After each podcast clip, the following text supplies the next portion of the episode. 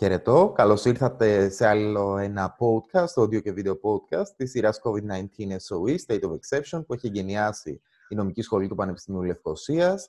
Σήμερα φιλοξενούμε έναν ειδήμονα του δικαίου της θαλάσσης. Φιλοξενούμε επίσης έναν άνθρωπο που ανήκει στην οικογένεια της Νομικής Σχολής ε, του Πανεπιστημίου Λευκοσίας. Μαζί μας είναι ο Δόκτωρ Αντώνιος Τηλιανού, ο οποίος είναι απόφυτος του Πανεπιστημίου του Μπρίστολ, έχει λάβει πτυχίο νομικής μετατιμών, εν συνεχεία έχει ολοκληρώσει το διδακτορικό του στην νομική σχολή του Πανεπιστημίου του Κέντ. Ήταν επισκέπτης καθηγητής και διαλέκτης ε, νομικής σε κολέγιο στο Λονδίνο και από τον Οκτώβριο του 2007 και μέχρι σήμερα είναι λέκτορας νομική στο Πανεπιστήμιο Λευκοσίας και διευθυντής της μονάδας νομική κλινικής του Πανεπιστημίου. Έχει μια μεγάλη βεντάλια ερευνητικών ενδιαφερόντων που θα αγγίξουν τη σημερινή μας συζήτηση, αναφορικά με το διεθνές δίκαιο, το δίκαιο της θάλασσας, το δίκαιο της ενέργειας, τα ανθρώπινα δικαιώματα, το συνταγματικό και το ευρωπαϊκό δίκαιο, την τρομοκρατία και τις ένοπλες σειράξεις, όπως επίσης και το δίκαιο των διεθνών οργανισμών.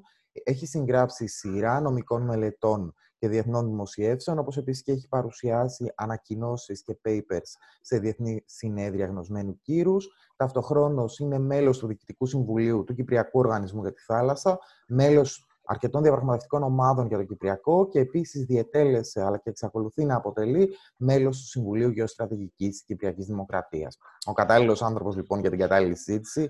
Αντώνη, σε καλωσορίζω. Χαίρομαι πολύ που είσαι μαζί μας σήμερα και θα κάνουμε αυτή την πολύ ενδιαφέρουσα συζήτηση πάνω στα ερευνητικά σου αντικείμενα. Αγαπητέ μου Δημήτρη, σε ευχαριστώ για την πρόσκληση. Είναι ιδιαίτερη τιμή για μένα, όντας ε, μέλος του Πανεπιστημίου Λευκοσίας, αυτού του μεγαλύτερου ε, πανεπιστημιακού ακαδημαϊκού ιδρύματος ε, στην Κύπρο και είμαι πολύ περήφανος για το γεγονός ότι ακριβώς ως Πανεπιστήμιο Λευκοσίας και ειδικά και ειδικότερα ως ε, νομική σχολή και τμήμα νομικής του Πανεπιστήμιου Λευκοσίας εγγενιάσαμε ουσιαστικά αυτού του είδους τις διαδραστικές και δια, διαδικτυακές διαδικασίες με τις οποίες, ως σαν και να είμαστε σε ένα συνέδριο, μπορούμε να ενημερώνουμε όλους ανεξαιρέτως για τα ζητήματα τα οποία ακριβώς απασχολούν την κοινότητα, τις δικές μας κοινωνίες σε αυτές τις δύσκολες περιόδους που ζούμε, σε αυτό το lockdown όπως το ονομάζουμε, σε μια περίοδο καραντίνας, σε μια περίοδο περιοριστικών μέτρων. Αυτό δεν σημαίνει φυσικά ότι τελειώνουν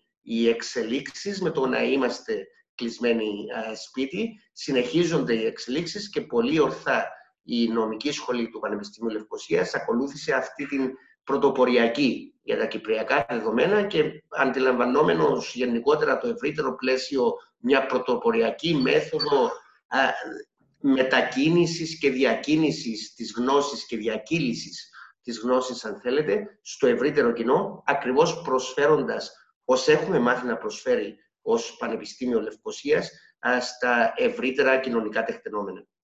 Υπέροχα, χωρίς περαιτέρω χρονοτριβή, και αφού εκφράσω πραγματικά τη χαρά μου για αυτή τη συζήτηση, γιατί είναι από τις λίγες περιπτώσεις που έχουμε τη δυνατότητα, ενώ οι εξελίξεις τρέχουν, να τις σχολιάσουμε με την απαιτούμενη επιστημολογική και ακαδημαϊκή νυφαλιότητα. Και είναι πολύ σημαντικό αυτό, διότι δυστυχώς τόσο στην Κύπρο όσο και στην Ελλάδα αντιστοιχούν, αντιστοιχούν 5 ή 7 διεθνοπολιτικοί αναλυτές ανά 1,5 κάτοικο, πλην όμως οι διεθνοπολιτικές αναλύσεις που παρέχουν δεν είναι πάντοτε ούτε ποιοτικά ούτε ποσοτικά σωστές. Οπότε σήμερα έχουμε έναν κατάλληλο άνθρωπο για μια, για μια πολύ ενδιαφέρουσα και επίκαιρη συζήτηση. Χωρίς λοιπόν περαιτέρω χρονοτριβή, Αντώνη, θέλω να σου κάνω την πρώτη ερώτηση. Πριν ενσκύψει η πανδημία, πριν επέλθει όπως πολύ ορθά επισήμανε στο lockdown, η καραντίνα, λοιπόν, είχαμε μια σειρά γεωπολιτικών και όχι μόνο και διεθνοπολιτικών, αλλά και διεθνοδικαϊκών εξελίξεων με επίκεντρο τη λεκάνη της Νοτιοανατολικής Μεσογείου, με επίκεντρο, θα λέγαμε, το τρίγωνο μεταξύ Ελλάδος, Κύπρου, Τουρκίας Εν συνεχεία θα λέγαμε ότι έγινε τετράπλευρο με την συμμετοχή και της Λιβύης, η οποία προσδέθηκε ή δεν προσδέθηκε, θα μας εξηγήσεις, στο τουρκικό άρμα. Ωστόσο, θεωρούσαμε ότι μετά την εμφάνιση της πανδημίας και μετά, εν πάση περιπτώσει, την υποχώρηση, θα λέγαμε, ε, των τουρκικών προβολών λόγω της αναγκαιότητας αντιμετώπισης της κρίσης στο εσωτερικό, γνωρίζουμε τι συμβαίνει στην Τουρκία αυτή τη στιγμή με τον COVID-19. Λοιπόν, θα περιμέναμε ότι θα κατασύγαζε για ένα τουλάχιστον χρονικό διάστημα η τουρκική δραστηριότητα. Ενημέρωσέ μας, παρακαλώ, με την ψυχραιμία, την υφαλιότητα και τη βαθιά γνώση που σε χαρακτηρίζει για το state of play, για την πορεία των πραγμάτων μέχρι σήμερα, μέχρι τώρα. Θα μιλήσουμε συνεχεία για τις εξελίξεις από εδώ και πέρα. Αγαπητέ μου Δημήτρη, έχεις οριοθετήσει με τον πλέον εύσχημο τρόπο το, το παρόν καθεστώς, την παρούσα κατάσταση, η οποία επικρατούσε μέχρι ακριβώς όπως το έχεις ε, προδιαγράψει και πριν από την επιδημία του κορονοϊού, η οποία ερίστο εν παρόδο περίπου στα μέσα Μαρτίου έπληξε και την Κύπρο και πλέον οδηγηθήκαμε σε μια διαφορετική κατάσταση από την οποία ευχόμαστε και είμαι σίγουρος και απόλυτα βέβαιος ότι θα βγούμε νικητές και θα τα καταφέρουμε. Αλλά πολύ σωστά έχεις οριοθετήσει πολύ συγκεκριμένα γεγονότα. Να υπενθυμίσουμε το γεγονός ότι ειδικά στο συγκεκριμένο αντικείμενο το οποίο συζητούμε σήμερα και το οποίο ε, ελπίζω να ε, φανούν τα φώτα μας ε, προς τα έξω και, και, και να αντιληφθούμε καλύτερα αυτά τα οποία συμβαίνουν και αυτά τα οποία είχαν συμβεί. Η Τουρκία είχε μείνει έξω από τα ενεργειακά τεκτενόμενα της Νοτιοανατολικής Μεσογείου. Ξεκινούμε με αυτό το δεδομένο. Και αυτό είναι γεγονός για τον λόγο ότι η Κυπριακή Δημοκρατία πολύ ορθά ακολούθησε αυτό που πάντα αναφέρω, μια εξωστρεφή εξωτερική πολιτική, ακριβώς διεθ, ε, ε, ε, κάνοντας τα ζητήματα της ενέργειας, τα εσωτερικά μας θέματα, ως διεθνικά ζητήματα. Και αυτό οδήγησε σε πάμπολες τριμερείς και άλλες πολυμερείς συμμαχίες, πάντοτε με την στήριξη της Ελλάδας και μαζί συνοδοιπόροι με την ελληνική δημοκρατία, καταφέραμε ακριβώς να συνομολογήσουμε διεθνούς βεληνικούς συμμαχίες, όπως είναι αυτές με το Ισραήλ, με την Αίγυπτο, με την Ιορδανία και άλλες χώρες, ακριβώς εντάσσοντας σε όλο αυτό το πλαίσιο και ζητήματα που αφορούν την ενέργεια. Και πρωτίστως ζητήματα, και είναι αυτό το θέμα το οποίο συζητούμε, που αφορούν την διασφάλιση του διεθνούς δικαίου και δι του δικαίου της θάλασσας όταν αναφερόμαστε σε ζητήματα εξερεύνησης ή διερεύνησης για υδρογονάρθακες στην λεκάνη της νοτιοανατολικής ε, Μεσογείου. Η Τουρκία, αντιλαμβανόμενη αυτό το γεγονός, οδηγήθηκε εξ ανάγκης για σκοπούς της Τουρκίας σε μια πολύ συγκεκριμένη κατεύθυνση, την οποία κατεύθυνση θα έπρεπε να την είχαμε προβλέψει στην Κύπρο τουλάχιστον και την είχαμε προβλέψει και εξού και στο Γεωστρατηγικό Συμβούλιο της Κυπριακής Δημοκρατίας είχαμε συμβουλεύσει τον Πρόεδρο της Κυπριακής Δημοκρατίας και είχε ακολουθήσει ακριβώς αυτό τον σχεδιασμό της ενεργειακής, του, του, του, της ενεργειακής στρατηγικής που ακολουθεί αυτή τη στιγμή η Κυπριακή Δημοκρατία. Γιατί ακριβώς αυτό που είχε γίνει ήταν αυτό που έγινε στην Ελλάδα ειδικά μετά την δεκαετία του 1990. Το 1996, να υπενθυμίσουμε, είχαμε την κρίση των ημείων ε, στην Ελλάδα, μια τεράστια κρίση, στην οποία η Ελλάδα και η Τουρκία βρέθηκαν ουσιαστικά αντιμέτωπες ε, σε, σε, σε μια κατάσταση εμπόλεμη. Ε, ουσιαστικά είχαμε την πτώση του ελληνικού ελικοπτέρου, τον θάνατο Ελλήνων στρατιωτών. Είχαμε την άμεση ουσιαστικά δυνατότητα σύγκρουσης μεταξύ των δύο χωρών, οι οποίες ειρήσουν παρόδο είναι χώρες οι οποίες αποτελούν μέλη του ΝΑΤΟ, της ίδιας συμμαχίας του Βορειοατλαντικού Συμφώνου. Και γιατί ακριβώς είχε γίνει εκείνο το περιστατικό; Το περιστατικό εκείνο δεν έγινε για τυχαίους λόγους, είχε γίνει για τον λόγο ότι ακριβώς εκείνη την περίοδο, τον Δεκέμβριο του 1995, η Ελλάδα είχε ουσιαστικά θέσει σε εφαρμογή την υπογραφή της συνθήκης της Σύμβασης του Οργανισμού Ηνωμένων Εθνών για το Δίκαιο της Θάλασσας που υπογράφηκε το 1982 και τέθηκε σε ισχύ το 1995. Άρα αμέσως ακριβώς μετά την εφαρμογή της, της Σύμβασης του ΟΗΕ για το Δίκαιο της Θάλασσας από πλευράς Ελλάδας, η Τουρκία απάντησε, ως απαντούσε φυσικά και προηγουμένως σε προηγούμενα περιστατικά, αλλά αυτή τη στιγμή απάντησε σε ένα πολύ συγκεκριμένο νομικό ζήτημα, το οποίο ήταν η εφαρμογή και το να τεθεί σε ισχύ η Σύμβαση για το Δίκαιο της Θάλασσας.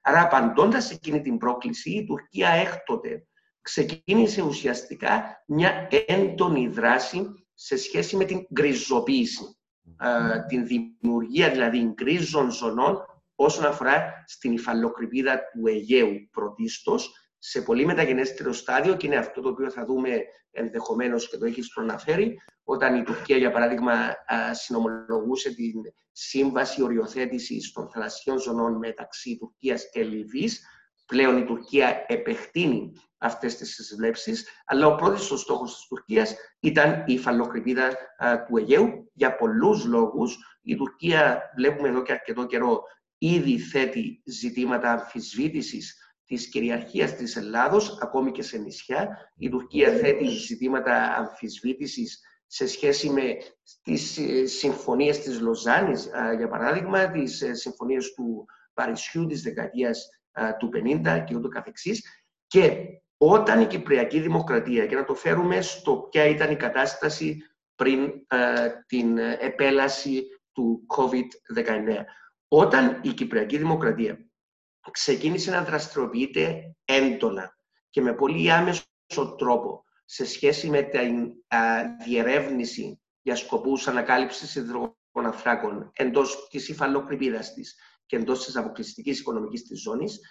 Και αυτό ξεκίνησε ουσιαστικά, η πρώτη φορά ήταν με την συνομολόγηση της ε, Διεθνούς Συμφωνίας Διμερούς οριοθέτησης της αποκλειστικής οικονομικής ζώνης της Κυπριακής Δημοκρατίας με την Αίγυπτο το 2003, τότε η Τουρκία ξεκίνησε να εφαρμόζει εκείνο το μοντέλο το οποίο ακολούθησε στην Ελλάδα, ήτι την αμφισβήτηση και την κρυζοποίηση ζωνών και αυτό που προσθέθηκε σε αυτή την εξίσωση είναι το γεγονός ότι ενώ η Τουρκία αναγνωρίζει την Ελλάδα ως ε, κράτος, η Τουρκία δεν αναγνωρίζει την Κυπριακή Δημοκρατία ως κράτος. Αντιθέτως, αναγνωρίζει το ούτω καλούμενο εντός εισαγωγικών ε, τουρκική δημοκρατία της ε, Βορείας Κύπρου, παράνομη ανακοινωθήσα εν πάση περιπτώσει, ε, σύμφωνα και με ψηφίσματα του Συμβουλίου Ασφαλείας του Οργανισμού Ηνωμένων Εθνών, αλλά σε αυτή την εξίσωση προσθέθηκε το γεγονός ότι η Κυπριακή Δημοκρατία προσπάθησε και πέτυχε να οριοθετήσει τις θαλάσσιες, τις θαλάσσιες τις ζώνες, πέτυχε αυτή την οριοθέτηση με την Αίγυπτο, πέτυχε αυτή την οριοθέτηση με το Ισραήλ, πέτυχε αυτή την οριοθέτηση και με το Λίβανο, εν πάση περιπτώσει, παρόλο που εκείνη η συμφωνία δεν έχει ακόμη τεθεί σε ισχύ για πολλούς άλλους γεωπολιτικούς λόγους που αφορούν πρωτίστως το, τα εσωτερικά ζητήματα που απολαμβάνει ο Λίβανος εδώ και αρκετό καιρό. Και γι' αυτό ακριβώς τον λόγο η Τουρκία θεώρησε ότι θα μπορούσε να αμφισβητήσει εκείνη την κατάσταση. Έκτοτε η Τουρκία έχει αυτή τη στιγμή πραγματοποιήσει ή πραγματοποιεί έξι ε, γεωτρήσεις εντός της αποκλειστικής οικονομικής ζώνης της Κυπριακής Δημοκρατίας. Το ερευνητικό της σκάφος, το σεισμογραφικό, τον Παρπαρός, αρμενίζει εδώ και αρκετά χρόνια ε, στην Κυπριακή αποκλειστική οικονομική ζώνη, πραγματοποιώντας παράνομες δραστηριότητες. Η Τουρκία έχει αποστείλει τουλάχιστον δύο γεωτρύπανα μέχρι αυτή τη στιγμή να πραγματοποιήσουν γεωτρήσεις εντός της υφαλοκρηπίδας της Κυπριακής ε, Δημοκρατίας και σίγουρα υπάρχουν οι παραβιάσεις από πλευράς ε, υπομορφή παράτυπων εκδόσεων οδηγιών προς ναυτιλωμένους, ναύτεξ, για διεξαγωγή στρατιωτικών ασκήσεων, υπερτήσεων και ούτω καθεξής. Μια πρακτική της Τουρκίας την οποία έχουμε δει και βλέπουμε να συμβαίνει σχεδόν καθημερινά στον ελληνικό εθνικό εναέριο χώρο, αλλά και στις ελληνικές θάλασσες. Πολύ, πολύ εμπεριστατωμένη απάντηση και πράγματι θέτει και τον ουσιώδη τόνο, θα έλεγα, της συζήτησης από εδώ και πέρα. Μία από τις βασικές ερωτήσεις που ίσως δεν έχει απασχολήσει τόσο έντονα παρά την πυκνή δραστηριότητα που υπάρχει αυτή τη στιγμή στο πεδίο του επιστημονικού αλλά και του πρακτικού διαλόγου αναφορικά με θέματα του δικαίου της θάλασσας είναι πώς αυτού του είδους οι μη ανθρωπογενείς καταστροφές, οι μη ανθρωπογενείς κρίσεις μπορούν να επηρεάσουν ευρύτερα την εφαρμογή του δικαίου της θάλασσας. Όπως για παράδειγμα η πανδημία την οποία αντιμετωπίζουμε και φυσικά οι ευκαιρίες που δημιουργεί στους δρόντες, τόσο σε περιφερειακό όσο και σε διεθνές επίπεδο, για την εφαρμογή ή τη μη εφαρμογή των προνοιών του δικαίου της θάλασσας. Οπότε πριν περάσουμε να σχολιάσουμε τι συμβαίνει σήμερα με το Γιαβού στα δυτικά της Κύπρου, που βασικά είναι και το επίκεντρο, το βασικό διακύβευμα του σημερινού διαλόγου, ας δούμε αυτή την παράμετρο, η οποία και έχει ενδιαφέρον, αλλά απαιτεί και βαθιά θεωρητική γνώση, την οποία κατέχει, Αντώνη μου, με σκοπό να απαντηθεί σε ένα επίπεδο ολοκληρωμένο, την οποία ενδεχομένως η σε επίπεδο απλής ανάλυσης να μην την έχουν κάποιοι. Αγαπητέ μου Δημήτρη, θέτεις αυτό που στα αγγλικά θα μπορούσαμε να ονομάσουμε το The One Million Dollars Question, την ερώτηση του ενός εκατομμυρίου. Και ουσιαστικά παραφράζοντας, αν μου επιτρέπεις, γιατί κατέχεις και εσύ αρκετή γνώση, ειδικά επί του συγκεκριμένου θέματος και των ε, διεθνών ε, σχέσεων και του διεθνούς δικαίου, θα μπορούσαμε να αντιστρέψουμε την ερώτηση και να εκτιμήσουμε ή να προσπαθήσουμε να εκτιμήσουμε τουλάχιστον στον βαθμό που μπορούμε το ποια είναι η νέα τάξη πραγμάτων στο διεθνές δίκαιο ή σε ένα διεθνές επίπεδο σε σχέση με την εξέλιξη της πανδημίας του κορονοϊού. Πρωτίστως, θα πρέπει να αναφέρουμε κάποια συγκεκριμένα δεδομένα όσον αφορά στο, στην αντίληψή μας για το διεθνές δίκαιο. Από την περίοδο μετά τον Δεύτερο Παγκόσμιο Πόλεμο, το διεθνές δίκαιο εξελίχθηκε ως μια πολυμερής σχέση των κρατών σε σχέση με άλλα κράτη. Υπήρχε δηλαδή, και αυτός είναι ο ουσιαστικός σκοπός, εν πάση περιπτώσει, του Οργανισμού Ηνωμένων Εθνών και όλων των παρεμφερών διεθνών ή άλλων περιφερειακών οργανισμών, μια πολυμέρεια στην αντίδραση σε σχέση με συγκεκριμένα ζητήματα που απασχολούσαν την διεθνή κοινότητα. Πολυμέρεια από την άποψη ότι μπορεί να μην υπήρχε μια κοινή αντίδραση, αλλά τουλάχιστον υπήρχε μια κοινή συνισταμένη που αφορούσε στην συζήτηση, στην διαβούλευση και ενδεχομένως σε κάποιες περιπτώσεις συναποφασίσουμε πώς ή ποια θα ήταν η δράση των διεθνών οργανισμών εξού.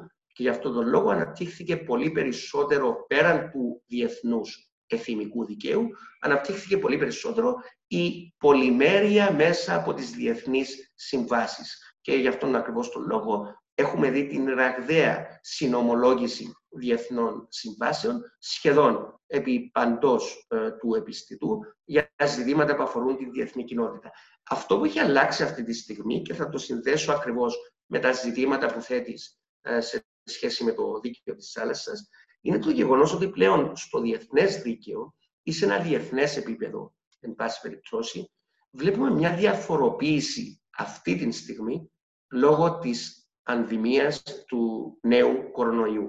Και η διαφοροποίηση είναι στο ότι, πρώτον, οι διεθνείς οργανισμοί και πρωτίστως ο Παγκόσμιος Οργανισμός Υγείας αλλά και ο Οργανισμός Ηνωμένων Εθνών άργησαν αρκετά στο να λάβουν μέτρα ή να προσπαθήσουν να αντιδράσουν στην έκρηξη της πανδημίας.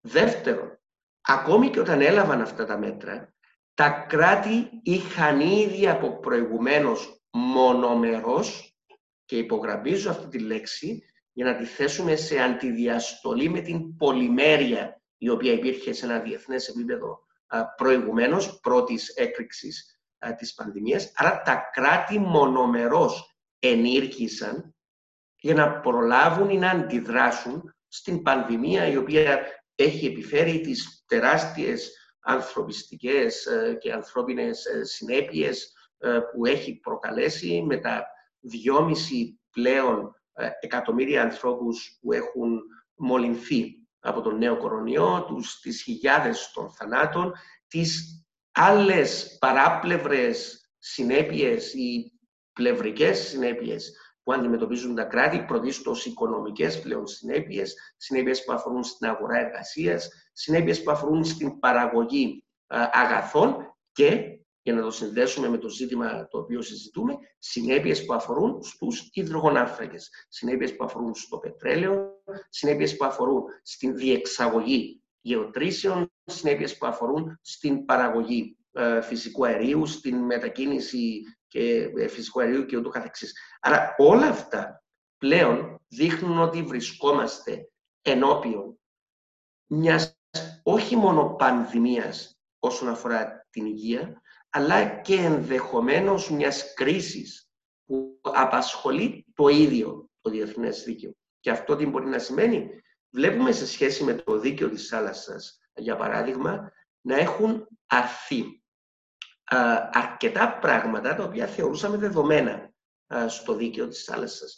Βλέπουμε να υπάρχουν πλέον συζητήσεις όσον αφορά την πρόσβαση σε, λιμένες, ε, λόγω ακριβώς και των περιοριστικών μέτρων, τα οποία επιμένω μονομερώς τα κράτη αποφάσισαν, ασκώντας και ανασκώντας φυσικά την κρατική τους ε, κυριαρχία, να κλείσουν λιμάνια, να κλείσουν αεροδρόμια και ούτω καθεξής. Άρα βλέπουμε και στο δίκαιο της θάλασσας να εξελίσσονται νέες καταστάσεις εν μέσω ακριβώς αυτής της πανδημίας. Η πρόσβαση σε λιμάνια, η χρήση των θαλασσών, η διακίνηση αγαθών και σε ένα πολύ πιο πρακτικό επίπεδο το γεγονός ότι υπάρχουν αυτή τη στιγμή γεμάτα πετρελαιοφόρα, γεμάτα τσάνκες που μεταφέρουν πετρέλαιο, τα οποία δεν μπορούν να το παραδώσουν ή δεν μπορούν να προσέλθουν σε λιμάνια, γιατί ακριβώς αυτά τα λιμάνια ή αυτοί οι αποθηκευτικοί χώροι είτε έχουν γεμίσει, και αυτό είναι ζήτημα το οποίο ενδεχομένως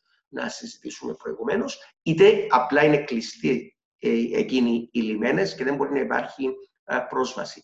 Εν μέσω όλων αυτών ακριβώς των γεγονότων που έχουμε προαναφέρει, η Τουρκία αποφάσισε να συνεχίσει την παράνομη δραστηριότητα την οποία ακολουθούσε προηγουμένως. Δεν έχει αλλάξει κάτι, αγαπητέ Δημήτρη, σε σχέση με την αντίδραση της Τουρκίας. Η λογική και η βούληση της Τουρκίας παραβαίνει μία. Είναι η γκριζοποίηση των θαλάσσιων ζωνών της Νοτιοανατολικής Μεσογείου, η περαιτέρω εμπλοκή της Τουρκίας στα ενεργειακά και γεωπολιτικά δρόμενα της Νοτιοανατολικής Μεσογείου και ευρύτερα της Μέσης Ανατολής, γιατί ακριβώς βλέπουμε και την εμπλοκή της Τουρκίας στη Συρία, βλέπουμε την εμπλοκή της Τουρκίας στη Λιβύη, είναι κάτι το οποίο είχες θέσει στην εισαγωγική σου, στο εισαγωγικό σου σχόλιο. Άρα η Τουρκία επιμένει να παραμένει ένας επιτίδιος παράνομος στη βάση του δικαίου της θάλασσας, στη βάση του διεθνούς δικαίου. Και εδώ ερχόμαστε σε ένα πολύ πιο σημαντικό α, γεγονός. Κατά πόσον θα μπορούσαμε ως, στο διεθνές δίκαιο να προβάλλουμε ακριβώς το δίκαιο των δικών μας σκοπών. Αυτό είναι προβληματικό σε ένα επίπεδο Οργανισμού Ηνωμένων Εθνών. Φυσικά θα πρέπει να τονίσουμε το γεγονός ότι για άλλα ζητήματα, ένα άλλο σημαντικό ζήτημα, δεν θα το έθετα σε ιεραρχία ως πιο σημαντικό ή λιγότερο σημαντικό, αλλά ήταν το ζήτημα α, την, των ενεργειών της Τουρκίας σε σχέση με την περίκλειστη πόλη της Αμοχώστου, για παράδειγμα των Παροσίων. Η Κυπριακή Δημοκρατία κατάφερε να επαναβεβαιώσει μέσα από το Συμβούλιο Ασφαλείας, μέσα από μια προεδρική δήλωση του Συμβουλίου Ασφαλείας, τα δύο πολύ συγκεκριμένα ψηφίσματα που αναφέρονται στο καθεστώς της Αμοχώστου. Θα μπορούσαμε να κάνουμε κάτι αντίστοιχο σε σχέση με τις παραβιάσεις της Τουρκίας στις θάλασσες; Η απάντηση, αντιλαμβάνουμε, είναι πως όχι. Ακριβώς γνωρίζοντας τον τρόπο με τον οποίο λειτουργεί το Συμβούλιο Ασφαλείας και γνωρίζοντας τα, την σοβαρότητα που επιδεικνύει σε συγκεκριμένα ζητήματα τα οποία άπτονται άλλων σχέσεων πέραν των νομικών απόλυτα του διεθνούς ε, δικαίου, το Συμβούλιο Ασφαλείας θα ήταν ένα inappropriate, ανα, αναρμόδιο ε, όργανο να αποφασίσει σε αυτά. Άρα, εκεί που στοχεύουμε, και είναι για αυτόν ακριβώς τον λόγο που η Κυπριακή Δημοκρατία και η κυβέρνηση προσπάθησε και προσπαθεί και έχει καταφέρει, είναι μέσω της οδού της Ευρωπαϊκής Ένωσης. Και μέσα από την Ευρωπαϊκή Ένωση έχουμε ως Κυπριακή Δημοκρατία με την στήριξη φυσικά της Ελλάδος αλλά και άλλων φίλια διακείμενων χωρών να υποστηρίξουμε το δίκαιο του αγώνα μας, να έχουμε έντονες καταδικαστικές αποφάσεις εναντίον της Τουρκίας, οι οποίες επαναβεβαιώνονται και μόλις προχθές, την Πέμπτη, επαναβεβαιώθηκαν στο, Συμβούλιο, στο Ευρωπαϊκό Συμβούλιο, το οποίο διεξήχθη και ασχολήθηκε με άλλα ζητήματα, αλλά συζητήθηκε και ακριβώς και το ζήτημα των, της συνέχισης των παράνομων ενεργειών της Τουρκίας και έχουμε καταφέρει μάλιστα μέσα από την Ευρωπαϊκή Ένωση να δημιουργήσουμε μια, αυτό που ονομάζαμε στην αρχή λευκή λίστα κυρώσεων, μια λίστα δηλαδή στην οποία θα μπορούσαν να εγγράφονται αναπερίψωση και ανακατάσταση και αναπαραβίαση ονόματα φυσικά, ε, ε, φυσικών ή νομικών ε, προσώπων, τα οποία παραβιάζουν ουσιαστικά τις αρχές του ευρωπαϊκού δικαίου. Και επιμένω στο ευρωπαϊκό δίκαιο, γιατί ακριβώς η Ευρωπαϊκή Ένωση είναι συμβαλλόμενη σε σχέση με το δίκαιο της θάλασσας. Η Ευρωπαϊκή Ένωση τονίζει το γεγονός ότι όλα τα κράτη-μέλη της, αλλά και όλα τα υποένταξη κράτη, οφείλουν να σέβονται τους κανόνες του διεθνούς δικαίου και η Σύμβαση για το, διεθνές, για το Δίκαιο της Θάλασσας είναι μια σύμβαση προφανώς του διεθνούς δικαίου. Άρα εκεί ακριβώς έγκυται ο τρόπος με τον οποίο θα μπορούσαμε να αντιμετωπίσουμε τις προκλήσεις της Τουρκίας, η οποία επιμένει ή επιθυμεί, εν πάση περιπτώσει, κατά το μάλλον η Ίτσον, να αποτελέσει ένα μέλος της Ευρωπαϊκής Ένωσης με τον Α ή Β τρόπο. Λοιπόν, θα κρατήσω πάρα από, από όλα όσα πολύ ενδιαφέροντα έθεσε στην προκειμένου μια επιβεβαίωση της κρατικής πρακτικής τελικά του δικαιώματος, του βασικά απροϋπόθετου δικαιώματος, απεριόριστου δικαιώματος των κρατών σε κατάσταση ανάγκης να κλείνουν τους λιμένες τους, γιατί είναι ένα θέμα που τουλάχιστον στη θεωρία του δικαίου της θάλασσας και δι του εθνικού διεθνούς δικαίου, γιατί δεν καλύπτει από τη σύνοψη του Montego Bay, είχε πολύ ενδιαφέρον. Ακριβώς. Έχεις απόλυτο δίκιο. Να μου επιτρέψεις να σε διακόψω σε αυτό το σημείο να τονίσω αυτό ακριβώς που έχεις πει. Το γεγονός ότι η σύμβαση του Μοντέκο Πεϊ της Ιαμαϊκής δεν αναφέρεται στην ελεύθερη πρόσβαση σε λιμένες. Είναι κάτι το οποίο απασχολεί και απασχολούσε και θα συνεχίσει να απασχολεί αυτούς που ασχολούνται με το δίκαιο της θάλασσας, κατά πόσον υπάρχει αυτό που ονομάζουμε right to access. Mm, το δικαίωμα στην πρόσβαση uh, σε λιμένες. Uh, απολογούμε για την διακοπή. Ω, αλίμονο, ίσα ίσα νομίζω ότι έχει πολύ μεγάλη σημασία αυτή τη στιγμή να τονίσουμε ότι πολλά ζητήματα στο δίκαιο της θάλασσας τα οποία θεωρούσαμε αμυγός θεωρητικού ενδιαφέροντος στην πραγματικότητα γιατί το κλείσιμο των λιμένων, αν εξαιρέσουμε την περίπτωση Ελλάδα-Σκοπίων ας πούμε, πριν από δύο περίπου δεκαετίες, δεν ήταν κάτι το δηλαδή σε επίπεδο αντιμέτρων ουσιαστικά, κυρώσεων, δεν ήταν κάτι το οποίο ήταν συνηθισμένο. Τώρα βλέπουμε την Ιταλία ας πούμε, να λέει ότι δεν είναι safe place πλέον, τα λιμάνια μας δεν είναι ασφαλή Εξ, εξ αυτού του λόγου, ακόμα και στην περίπτωση ενός πλοίου που βρίσκεται σε διστρές, σε κατάσταση κινδύνου, δεν μπορούμε να τα ανοίξουμε. Και ενδιαφέρον είναι επίσης ότι λέγαμε, τουλάχιστον στη θεωρία, ότι το εθνικό διεθνές δίκαιο δίνει το δικαίωμα στο κράτος να κλείσει το λιμάνι παρεκτός τη περίπτωση distress. Τώρα βλέπουμε ότι δημιουργείται ξαφνικά και αντίθετη πρακτική ακόμα και στην κατάσταση κινδύνου. Και αυτό το κρατάμε πραγματικά πατώντας και χτίζοντας πάνω στα όσα πολύ σημαντικά και ενδιαφέροντα έθεσες, γιατί την επόμενη μέρα, την επαύριο της λήξης πανδημίας και της υπέρβασης συγκεκριμένης κρίσης, βλέπουμε ότι για άλλη μια φορά τα αποτυπώματα στο δίκαιο της θάλασσας, που θεωρείται από πολλούς επιστήμονες ένα δίκαιο soft core υπό την έννοια ότι θέτει ζητήματα πολιτικής, θέτει ζητήματα οικονομίας, αλλά δεν δίδεται, δεν παρέχεται για υψηλές θεωρητικές αναλύσεις, όπως για παράδειγμα θεωρούν οι γενεραλίστοι γενική, οι διεθνολόγοι του γενικού διεθνούς δικαίου ότι κάνουν υψηλές αναλύσεις. Να όμως που και το δίκαιο της θάλασσας εμπροκειμένο όχι μόνο δίνει θέτει επιτάπητος πολύ σοβαρούς προβληματισμούς, αλλά ταυτοχρόνως θα λέγαμε εμφανίζεται και πολύ πολύ πιο δυναμικό από ότι για παράδειγμα το γενικό διεθνές δίκαιο ή το, γενικό, το γενικού περιεχομένου εθνικό διεθνές δίκαιο. Αυτό είναι σημαντικό να το τονίσουμε και για λόγους ενδοεπιστημονικούς ενδεχομένως, αν μου επιτρέπεις. Ε, έχεις απόλυτο δίκαιο και αν μου επιτρέπεις έτσι πολύ σύντομα υπερθεματίζοντας ε, φυσικά σε αυτά που έχεις πει με τα οποία συμφωνώ ε, πλήρως και ήταν μια πολύ επαρκής ακριβώς ανάλυση το πώς από το γενικό διεθνές δίκαιο μπορούμε να πάμε στο ειδικό και να δούμε την περαιτέρω εξέλιξή του. Και αυτό συνδέεται με κάτι το οποίο είχα αναφέρει προηγουμένως όσον, όσον αφορούσε στις επιπτώσεις αυτής της πανδημίας γενικότερα στο διεθνές δίκαιο ή στο κατά πόσον αυτή η πανδημία θα μπορούσε να δημιουργήσει μια νέα ενδεχομένως τάξη πραγμάτων σε ένα διεθνικό ή σε ένα διεθνές επίπεδο. Έχεις απόλυτο δίκαιο, αγαπητέ μου Δημήτρη, στο ότι πέραν της σύμβασης, που πολύ σωστά έχεις αναφέρει ότι δεν προβλέπει συγκεκριμένα ζητήματα, βλέπουμε πλέον σε ένα γενικότερο επίπεδο και ειδικά μέσα από το δίκαιο της θάλασσας, να διαμορφώνονται, αυτό το έχεις αναφέρει, μια καινούρια κρατική πρακτική, αυτό προφανώς παραπέμπει σε ζητήματα δημιουργίας εθνικού δικαίου, το οποίο εθνικό δίκαιο, να υπενθυμίσουμε, δεσμεύει όλους ανεξαιρέτως. Δεν είναι μια σύμβαση στην οποία τα κράτη ασκώντας την κρατική τους κυριαρχία, δείχνοντας την συνένεση τους μέσα από την κρατική κυριαρχία, συνενούν και συνομολογούν μια σύμβαση. Το εθνικό δίκαιο έχεις αναφέρει τον πρώτο τρόπο με τον οποίο δημιουργείται, που είναι η κρατική πρακτική. Χρειάζεται και μια δεύτερη προϋπόθεση φυσικά, το οποίο είναι το opinion juris, ε, όπως το ονομάζουμε, αλλά φαίνεται ότι σίγουρα ναι, μέσα από τα παραδείγματα τα οποία έχουμε αναφέρει μέχρι στιγμής, φαίνεται να δημιουργούνται συνθήκες δημιουργίας.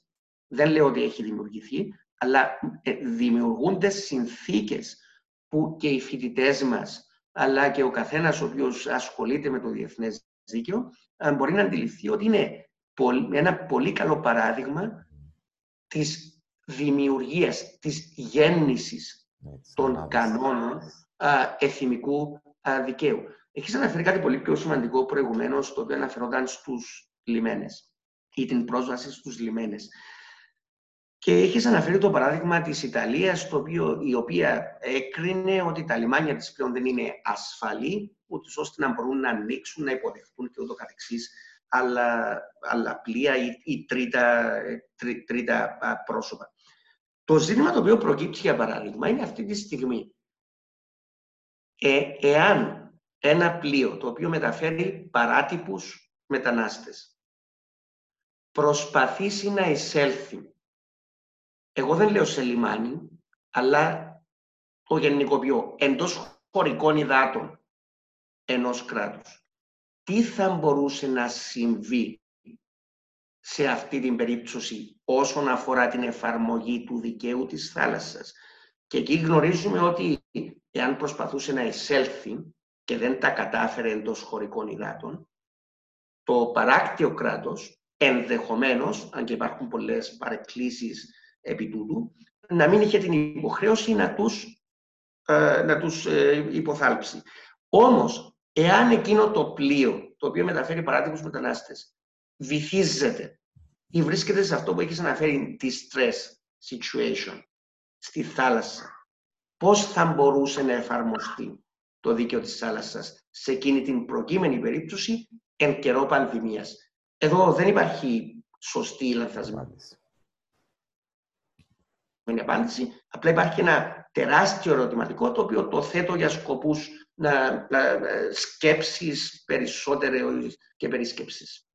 Πράγματι, αντιλαμβανόμαστε για άλλη μια φορά το πόσο δυναμικός τελικά είναι ο διεθνής βίος και στην τελική ανάλυση το πόσο πολύ σε πολλές περιπτώσεις ε, δεδομένες νομικές λύσεις, δεδομένες νομικές συνταγές, αν μου επιτραπεί εν πάση περιπτώσει η έκφραση, όχι μόνο δεν μπορούν να λειτουργήσουν, αλλά δοκιμάζονται υπό ακραίες συνθήκες από κάτι που δεν θα μπορούσε κανείς να αντιληφθεί αρχικά. Σκεπτόμενοι, ας πούμε, το θέμα της πανδημίας, θα μιλούσαμε ενδεχομένως για ανθρώπινα δικαιώματα, δικαίωμα στη ζωή, δικαίωμα στην υγεία, όπως θέλει προκλήσεις το δίκαιο της θάλασσας και πολύ σοβαρές. Ανέφερες, Αντώνη μου, ένα πάρα πολύ εύστοχο παράδειγμα, το οποίο ουσιαστικά είναι, θέτει και ζητήματα ζωής θανάτου. Τι, τι συμβαίνει με ένα πλοίο που βυθίζεται λίγο πριν εισέλθει στα χωρικά ύδατα ή εντός χωρικών υδάτων.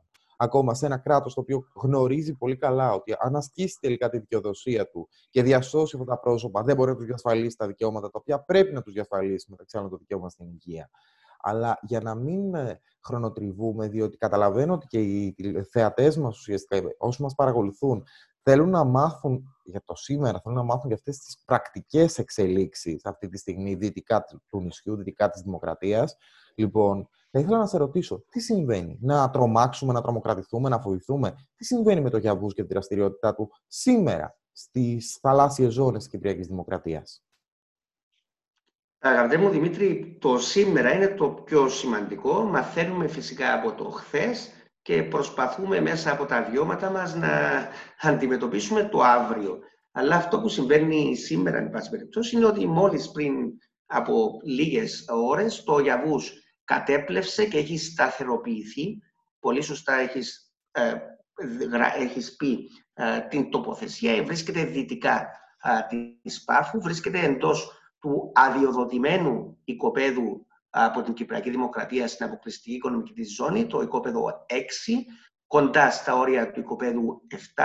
Βρίσκεται μάλιστα το Γιαβούς αυτή τη στιγμή και αυτή τη στιγμή έχει σταθεροποιηθεί ως γεωτρύπανο. Είναι μια πρακτική τεχνική διαδικασία η οποία δείχνει σε αυτούς που αντιλαμβανόμαστε το αντικείμενο ότι πρόκειται ή εναπόκειται να προβεί σε μια γεώτρηση. Αυτή τη στιγμή υπάρχει εκείνη η, η σταθεροποίηση με αυτό που ονομάζουμε restricted maneuverability. Δηλαδή δεν μπορεί πλέον να μετακινηθεί ε, το, ε, το πλοίο γεωτρύπανο της Τουρκίας στο Ιαβούς. Άρα είμαστε ενδεχομένως, αν ακόμη δεν έχει ξεκινήσει η γεώτρηση, σίγουρα είμαστε στα προκαταρκτικά στάδια έναρξης της γεώτρησης. Φυσικά πολύ πιο λίγο πριν, ο Υπουργός Ενέργειας ε, της Τουρκίας, ο Φατίκ Τονμές, δήλωνε ότι εν μέσω της πανδημίας ενδεχομένως να ανασταλούν προγραμματισμένες γεωτρήσεις της Τουρκίας. Να υπενθυμίσουμε εδώ, ανοίγοντας μια παρένθεση, ότι η Τουρκία πλέον έχει ε, στην κατοχή της τρία πλοία γεωτρύπανα. Γνωρίζουμε ότι τα δύο εξ αυτών, το ένα ενεργεί αυτή τη στιγμή στη θάλασσα του Μαρμαρά, το δεύτερο βρίσκεται αγκυροβολημένο ε, στην Κωνσταντινούπολη, αλλά το Γιαβούς έχει ήδη ξεκινήσει τη διαδικασία. Άρα η δήλωση του Φατίχτον ΜΕΣ είναι μια δήλωση η οποία προφανώς αναφέρεται στις μελλοντικές γεωτρήσεις της Τουρκίας και όχι σε αυτές που βρίσκονται αυτή τη στιγμή σε εξέλιξη, όπως είναι η γεώτρηση ε, στο οικόπεδο 6 της Κυπριακής Αποκλειστικής Οικονομικής ε, Ζώνης. Το Μπαρπαρός, το ο, ε, σεισμογραφικό σκάφος της Τουρκίας, το Roots Race, το δεύτερο σεισμογραφικό σκάφος της Τουρκίας, επίσης φαίνεται να δραστηριοποιούνται αυτή τη στιγμή. Ο κύριος Ερτογάν, ο πρόεδρος της Τουρκίας, έχει δηλώσει και έχει ήδη ασαφηνίσει το γεγονός ότι η Τουρκία θα συνεχίσει αυτού του είδους τις ενέργειες. Μόλις προχθές ε, πραγματοποιήθηκε μια τεράστια ναυτική άσκηση της Τουρκίας σε όρια που αφορούσαν την υφαλοκρηπίδα της Ελλάδος από το Καστελόριζο και άγγιζαν ή άπτονταν ε, των ορίων της Κυπριακής υφαλοκρηπίδας ή της Κυπριακής αποκλειστικής οικονομικής ζώνης. Άρα είναι δεδομένο ότι η Τουρκία, αγαπητέ Δημήτρη, συνεχίζει και θα συνεχίσει, και αυτή είναι η εκτίμηση, αυτού του είδους, εμείς τις ονομάζουμε πειρατικές ενέργειες, εν πάση περιπτώσει, αυτού του είδους τις παράνομες ενέργειες εντός της αποκλειστικής οικονομικής ζώνης της Κύπρου και φυσικά εντός της υφαλοκρηπίδας της Ελλάδος, κατά πλήρη παράβαση και κατά κατάφορη παράβαση συγκεκριμένων άρθρων της σύμβασης του Οργανισμού Εθνών για το Δίκαιο της Θάλασσας είναι τα άρθρα που αφορούν στη κυριαρχικά δικαιώματα των παράκτιων κρατών στην ΑΟΣ και την υφαλοκρηπίδα. Είναι το 56 και το 77 από τη σύμβαση, τα οποία παρόλο το γεγονός ότι η Τουρκία δεν είναι συμβαλλόμενο κράτος στην σύμβαση του 1982 για το Δίκαιο της Θάλασσας, παραμένει εν πάση περιπτώσει υπόλογη στα πλαίσια του γεγονότος ότι ειδικά οι συγκεκριμένες πρόνοιες της σύμβασης που αφορούν στην ενάσκηση των κυριαρχικών δικαιωμάτων των παράκτιων κρατών, στην υφαλοκρηπίδα τους και στην αποκλειστική οικονομική τους ζώνη, είναι και αντανακλούν κανόνες αυτού που ονομάζαμε προηγουμένως το διεθνές εθιμικό δίκαιο. Και παρά το γεγονός ότι η Τουρκία επιμένει να παραβιάζει εκείνους τους κανόνες, παραμένει στο τέλος της μέρας νομικά ομιλώντας υπόλογη ε, στο διεθνές δίκαιο για αυτές τις, τις παραβιάσεις. Αντώνη, ευχαριστούμε πάρα πολύ για όλα αυτά τα πολύ ενδιαφέροντα αλλά και πολύ κατατοπιστικά που μου έθεσες στο τραπέζι της συζήτησης.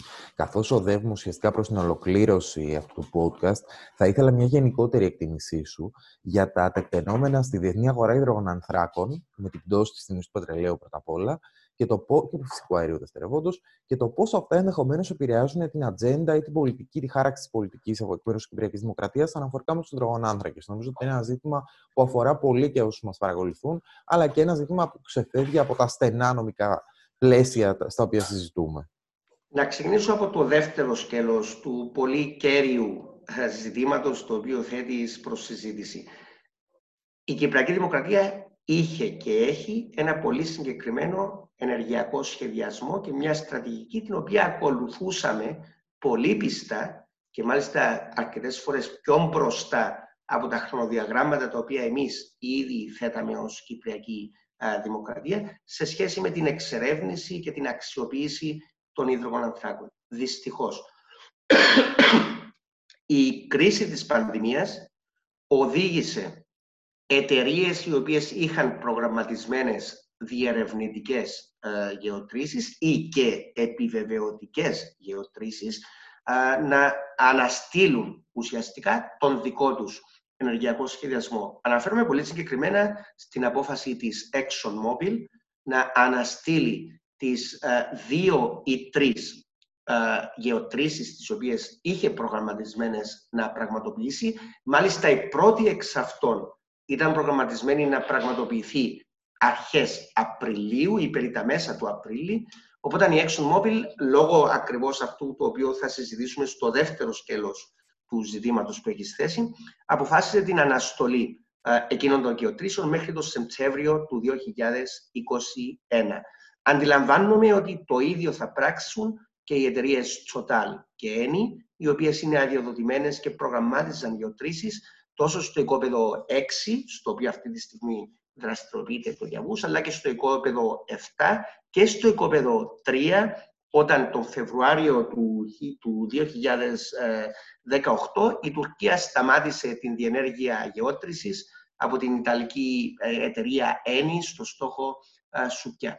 Άρα οι εξελίξεις με την πανδημία φαίνεται ότι έχουν πλήξει για αυτή την στιγμή τουλάχιστον τον ενεργειακό μας σχεδιασμό. Φυσικά αυτό δεν σημαίνει ότι χάνουμε χρόνο από το να υλοποιήσουμε τον σχεδιασμό, γιατί και μεταβαίνω στο δεύτερο σκέλος της ερώτησης, σε ένα διεθνές επίπεδο έχουν παγωποιηθεί, έχουν παγώσει ουσιαστικά όλες αυτές οι δραστηριότητες οι, οι εταιρείες πετρελαίου φαίνεται να έχουν περιορίσει στο περίπου ένα 30% τις δραστηριότητες τους σε επίπεδο εξόριξης πετρελαίου ή φυσικού αερίου. Μάλιστα, όσον αφορά στην θάλασσα, ειδικά ή στα υποθαλάσσια κοιτάσματα, εδώ τίθεται ένα άλλο ζήτημα. Γιατί όταν έχει ανοίξει ένα πηγάδι, ένα well ε, φυσικού αερίου, ε, στην θάλασσα, αυτό είναι διαφορετικό στο έδαφος, στη στεριά, αλλά στη θάλασσα, όταν το έχεις ανοίξει, δεν μπορείς να το σφραγίσεις και να το ξανανοίξεις σε ένα μεταγενέστερο στάδιο. Αυτό σημαίνει ότι εταιρείες όπως είναι η ExxonMobil, για παράδειγμα, ειδικά στον κόρπο του Μεξικού, ξεκίνησαν να σκέφτονται να σφραγίζουν, δηλαδή οριστικά να κλείσουν τα wells, τα, τα πιάδια, τα οποία υπάρχουν για σκοπούς υδρογονανθράκων. Επιπρόσθετα, σε ένα παγκόσμιο επίπεδο, λόγω ακριβώς της κρίσης του κορονοϊού, βλέπουμε να έχουν καταρρεύσει οι τιμές του πετρελαίου. Φυσικά οι λόγοι κατάρρευσης είναι λόγοι οι οποίοι δεν είναι λόγοι οι οποίοι ενδεχομένως να συνεχιστούν μετά την άρση των περιοριστικών μέτρων. Να θυμίσουμε ότι περίπου 2,7 δισεκατομμύρια πολίτες ανά τον κόσμο βρίσκονται εγκλεισμένοι στα σπίτια τους. Το 1 τρίτο του πληθυσμού της γης βρίσκεται κλειστό στα σπίτια του. Αυτό σημαίνει ότι προφανώς και η αγορά πετρελαίου, πετρελαίου και υδρογονανθράκου γενικότερα και φυσικού αερίου είναι μια αγορά η οποία εξαρτάται από την προσφορά και την ζήτηση.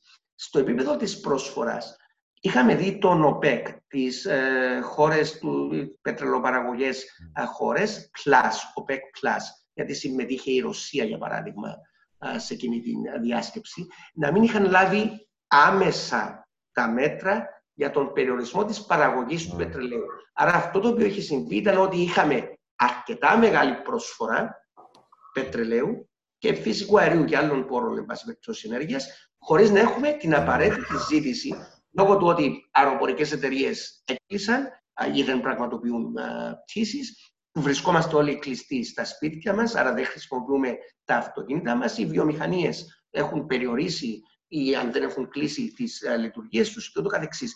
Και αυτό που δημιούργησε το γεγονός ότι υπήρχε πολύ μεγάλη προσφορά ήταν το ότι υπήρχε αποθηκευτικός χώρος για να ουσιαστικά να αποθηκεύσει την παραγωγή, την υφιστάμενη του πετρελαίου. Ενδεχομένως για αυτό το ζήτημα, αγαπητέ μου Δημήτρη, να δούμε τις επόμενες μέρες και εκτιμώ μέχρι την 19η Μαΐου κατά πόσον θα συνεχιστεί αυτό το ζήτημα με τις τιμές των υδρογονανθράκων για τον μήνα Ιούνιο.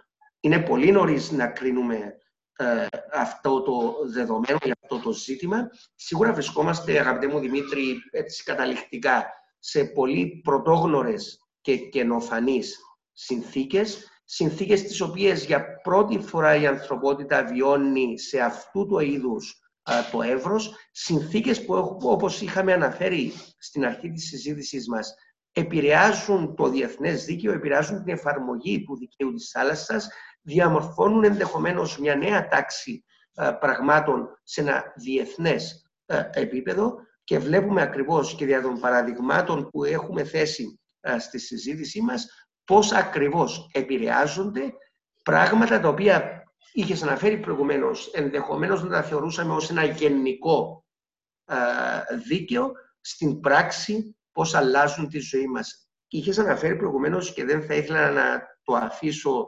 ασχολίαστο το γεγονός σε σχέση με τα ανθρώπινα δικαιώματα.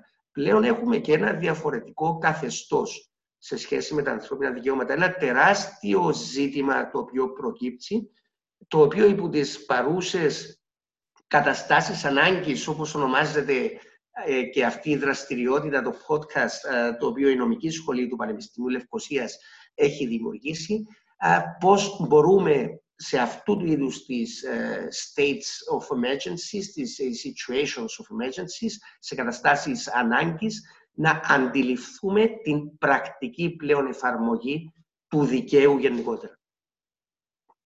Λοιπόν, θα ήθελα να ευχαριστήσω πολύ τον Δ. Αντώνη Στυλιανού. Αντώνη, θα ήθελα να σε ευχαριστήσω ειλικρινά και από καρδιάς για τη συζήτηση αυτή. Ε, επιφυλάσσομαι και διαβεβαιώνω ότι θα έχουμε την ευκαιρία να τα ξαναπούμε καθώς θα τρέχουν οι εξελίξεις από... Θα ήθελα επίσης να ευχαριστήσω τους θεατές μας που έμειναν κοντά μας παρακολουθώντας αυτή τη συζήτηση αναφορικά με κανονιστικά ζητήματα αλλά και ζητήματα επικαιρότητας οικονομίας και διεθνούς πολιτικής. Μην ξεχάσετε να κάνετε εγγραφή στο κανάλι της Νομικής Σχολής του Πανεπιστημίου Λευκοσίας και να ενεργοποιήσετε τις ειδοποιήσεις για να λαμβάνετε τα τελευταία νέα μας.